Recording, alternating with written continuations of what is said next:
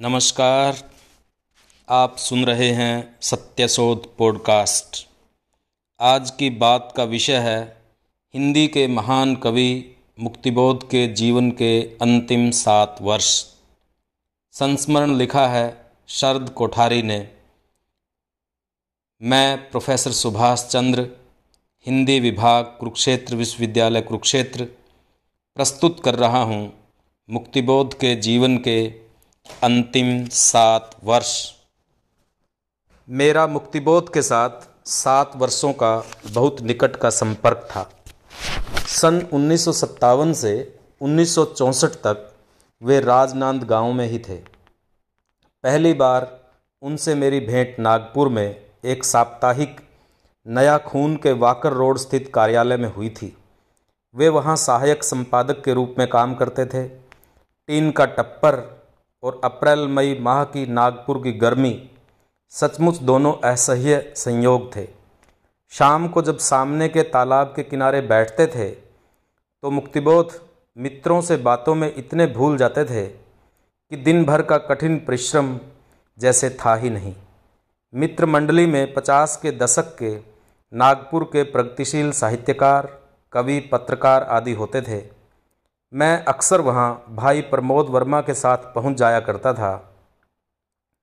एक दिन यूँ ही बातों बातों में प्रमोद वर्मा ने कहा था, गुरु के लिए किसी स्थायी नौकरी का प्रबंध करना होगा। उनका परिवार बहुत बड़ा हो गया है। आकाशवाणी नागपुर में उनकी नौकरी चूँकि कॉन्ट्रैक्ट पर थी, इसलिए कॉन्ट्रैक्ट का नवीनीकरण अनिश्चित था। सन उन्नीस सौ सत्तावन में मैं मुक्तिबोध को राजनांद गाँव ले आया।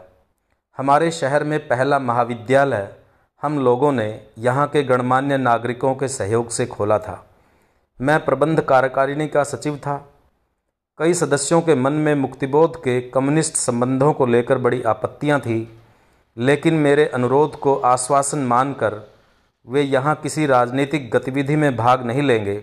महाविद्यालय के हिंदी विभाग में नियुक्ति दे दी गई थी। जीवन के संघर्षों के थपेड़ों से थक चुके और जगह जगह घूम घूम कर नौकरियाँ बदलते बदलते ऊब चुके मुक्तिबोध को नई नियुक्ति की सभी शर्तें मान्य थी। राजनांद गाँव आने के बाद मुक्तिबोध में व्यापक परिवर्तन आ गया। शरीर तो थका हुआ था ही, मन भी बड़ा क्लांत था। यहाँ उन्हें शांति का अनुभव हुआ। एक दिन उन्होंने मुझसे कहा, मैं अब यहाँ टिक कर काम करना चाहता हूँ। अपनी पुरानी अधूरी रचनाओं को पूरा करना है रिकास्टिंग करनी है। मुक्तिबोध के मन में मैंने नए आत्मविश्वास और जीवन के प्रति नई उमंग को उठते देखा।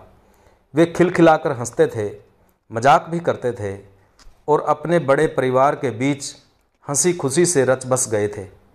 प्राय प्रतिदिन शाम को वे मेरे घर आया करते और मेरे साप्ताहिक पत्र के संपादन का आधा काम निपटा दिया करते। हम लोग घंटों राजनीतिक विषयों पर बातें करते, सामयिक विषयों पर उनके अनेक लेख मैंने साप्ताहिक सवेरा में छापे थे। मुक्तिबोध अक्सर कहा करते, पार्टनर, मैं मूल रूप से पत्रकार हूँ और पत्रकार रहना चाहता हूँ। उनके इस वक्तव्य के पीछे उनका चेतना प्रवण प्रगतिशील राजनीतिक दृष्टिकोण ही था। वे इसी बहाने साहित्य और राजनीति के प्रगतिशील आंदोलन से स्वयं को जुड़ा महसूस करते थे। मुक्तिबोध कवि होने के साथ एक अत्यंत प्रबुद्ध राजनीतिक कार्यकर्ता भी थे, जिनका उदाहरण मुझे मेरे कम्युनिस्ट पार्टी के साथ संबंधों के दौरान अनेक बार देखने को मिला। मुक्तिबोध अपने अध्यापकीय दायित्वों के प्रति बहुत सजग थे। वे रिस्क नहीं लेना चाहते थे, जिससे उनकी संयोगवश प्राप्त अच्छी नौकरी खतरे में पड़े। हमारे महाविद्यालय में उन दिनों कई बड़ी हस्तियाँ प्राध्यापक के रूप में कार्यरत थी, जैसे साहित्य वाचस्पति पदुमलाल पुन्नालाल बख्शी, अंग्रेज़ी साहित्य के विद्वान डॉक्टर पार्थ सारथी तथा अन्य विभागों के कुछ प्राध्यापक, जिनसे मुक्तिबोध का सैद्धांतिक मतभेद होते हुए भी मैत्री थी। मुझसे वे कहा करते, यार, यह पार्थ सारथी है तो घोर प्रतिक्रियावादी, विचारधारा का। लेकिन है परम विद्वान। शेक्सपियर पर उसने थीसिस लिखी थी। मुक्तिबोध अंग्रेज़ी साहित्य के गजब के अध्येता थे। बख्शी जी से वे अंग्रेज़ी कथा साहित्य के बारे में आदान प्रदान करते थे। साइंस के प्राध्यापकों से विज्ञान संबंधी बातें होती थी। तात्पर्य यह कि मुक्तिबोध के लिए ज्ञान का कोई अछूता क्षेत्र नहीं था। एक मेरे मित्र थे जसराज जैन। वे विज्ञान के मेधावी व्यक्ति थे। मेरे मार्फत मुक्तिबोध का उनसे भी संपर्क हो गया था। वे उन्हें जसराज के बजाय यशराज कहकर पुकारा करते थे। अपने एक निबंध में उनका उल्लेख भी किया था। जसराज जी से मुक्तिबोध आइंस्टाइन की थ्योरी सापेक्षता सिद्धांत समझना चाहते थे। इसी तरह रूस ने उन दिनों पहला अंतरिक्ष यान भेजा था और गागरिन चाँद पर उतरा था। मुक्तिबोध ने अंतरिक्ष विज्ञान पर एक लेख श्रृंखला हमारे साप्ताहिक पत्र में लिखी थी। हम तीनों, यानी मैं, मुक्तिबोध और यशराज जी की तिकड़ी, मुक्तिबोध के पुराने महल वाले अंतिम द्वार के आवास के ऊपर वाले छत पर रातों को घंटों बैठकर विभिन्न विषयों पर चर्चा करते। मुक्तिबोध चांदनी रात में आसमान में तारों की तरफ़ देखते रहते। वे कहते इसी सदी में मनुष्य के लिए अंतरिक्ष यात्रा संभव हो जाएगी। रूस की प्रगति उन्हें बड़ा आह्लादित करती थी। यह जो आदमी साइकिल पर चलता है, मित्रों के बीच इतना सहज हो जाता है और ज्ञान की बातें सीखने के लिए एकदम छोटा बन जाता है। उसके भीतर एक महाकवि भी बैठा हुआ है।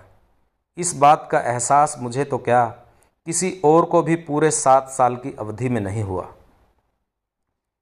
राजनाथ गाँव में रहते हुए मुक्तिबोध अखंड साहित्य साधना में लगे हुए थे। वे हर एक विषय पर लिखते और सोचते थे। ऐसा ही एक विषय था भारतीय संस्कृति का।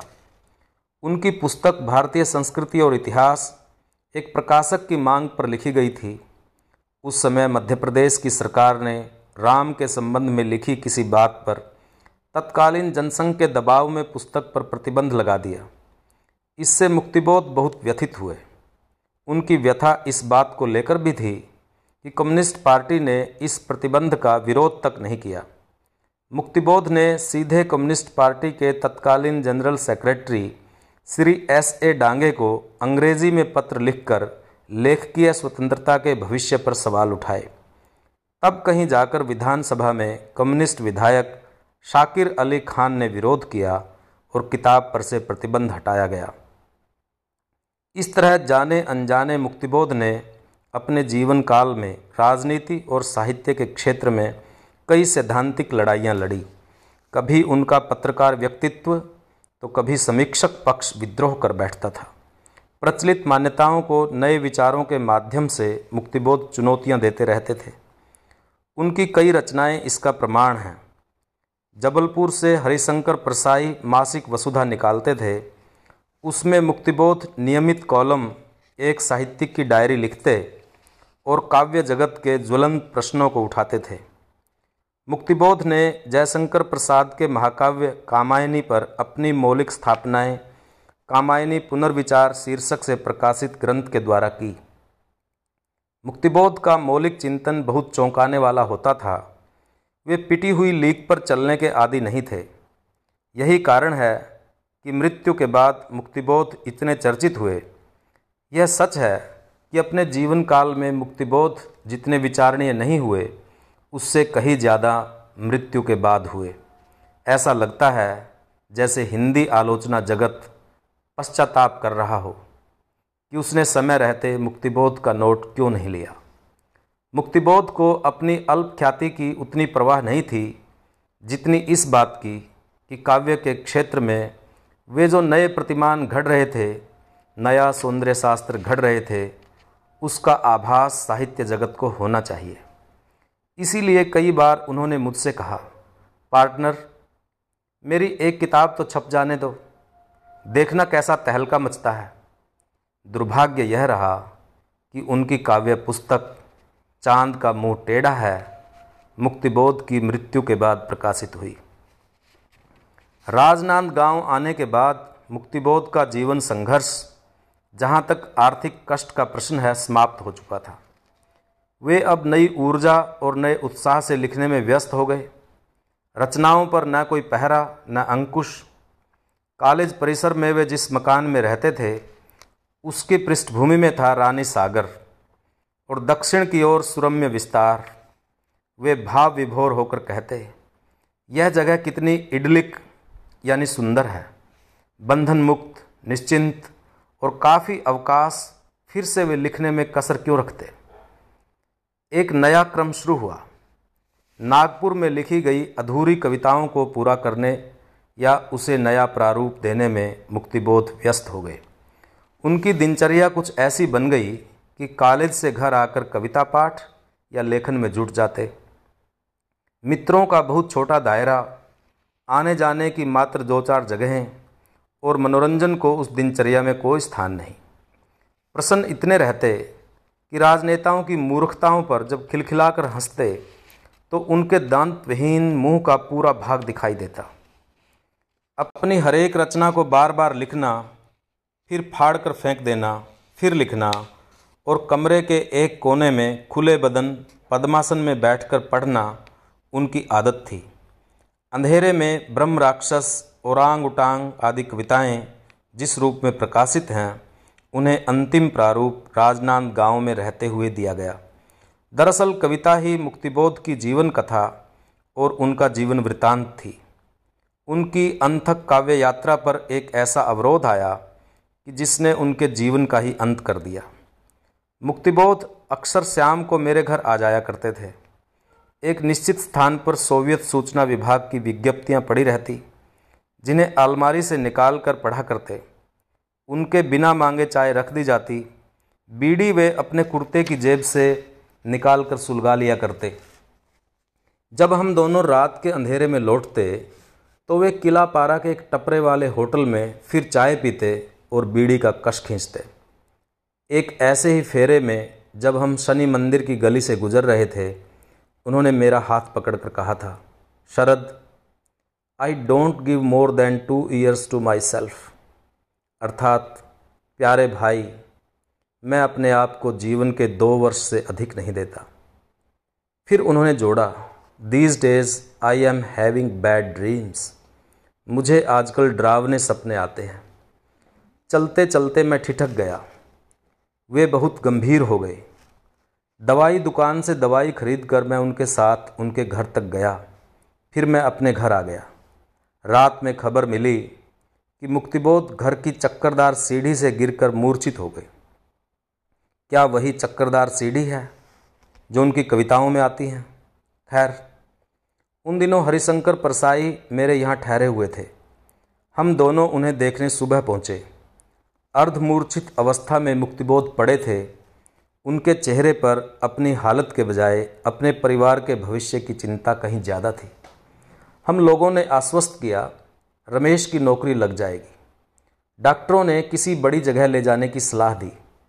यह फरवरी, मार्च सन 1964 की बात है। मैं यह बात निश्चित रूप से कह सकता हूँ कि मुक्तिबोध को अपनी मृत्यु का पूर्वाभास हो गया था। वे जबलपुर से एक कवि सम्मेलन से लौटे थे। वहीं बीमार पड़ गए थे।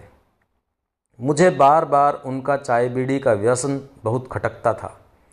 उन्हें जब मैनजाइटिस हुआ तो डॉक्टरों ने आशंका जताई थी कि मुक्तिबोध जी ने यह बीमारी किसी होटल के संसर्ग से पाई है।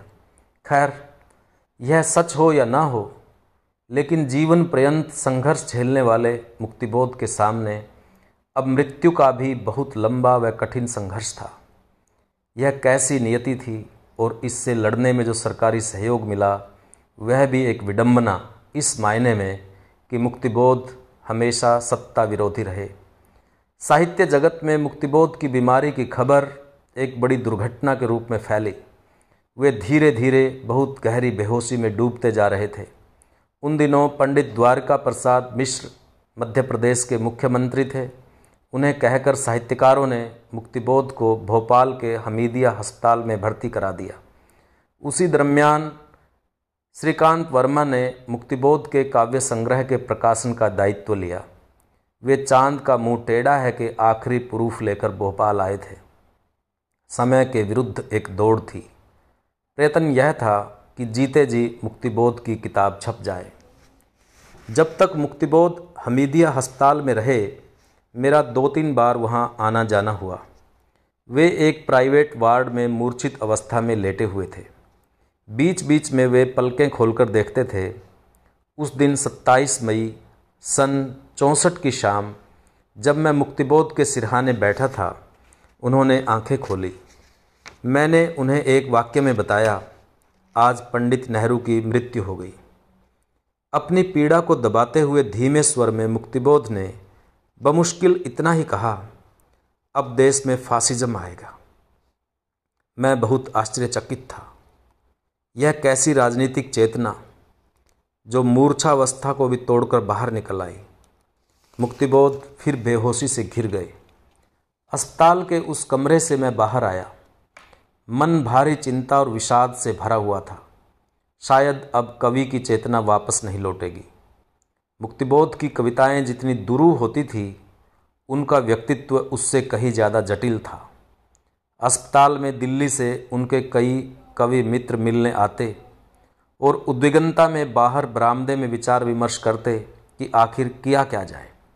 तय हुआ कि तत्कालीन प्रधानमंत्री लाल बहादुर शास्त्री से मिलकर मुक्तिबोध को दिल्ली के एम्स अस्पताल में लाया जाए। वे दिल्ली ले जाए गए ठीक होने का प्रश्न तो था ही नहीं। सोच ही लिया था कि अब मुक्तिबोध नहीं लौटेंगे। दिल्ली में ही सन 1964 के सितंबर माह में मुक्तिबोध का निधन हुआ और वहीं अंतिम संस्कार भी। यह कैसी विडंबना थी कि प्रखर बुद्धिवादी तीव्र चेतना के धनी मुक्तिबोध की मृत्यु मस्तिष्क संबंधी बीमारी से हुई। जीवन के प्रति अटूट विश्वास रखने वाले मुक्तिबोध के जीवन का अंत बहुत कष्टमय था। लंबी कविताएँ लिखने वाले कवि मुक्तिबोध की बहुत कम आयु, अर्थात मात्र सैंतालीस साल में ही मृत्यु हुई। राजनांद गाँव से उनका सात वर्ष का संबंध आज त्रिवेणी परिसर के रूप में अमर हो गया है।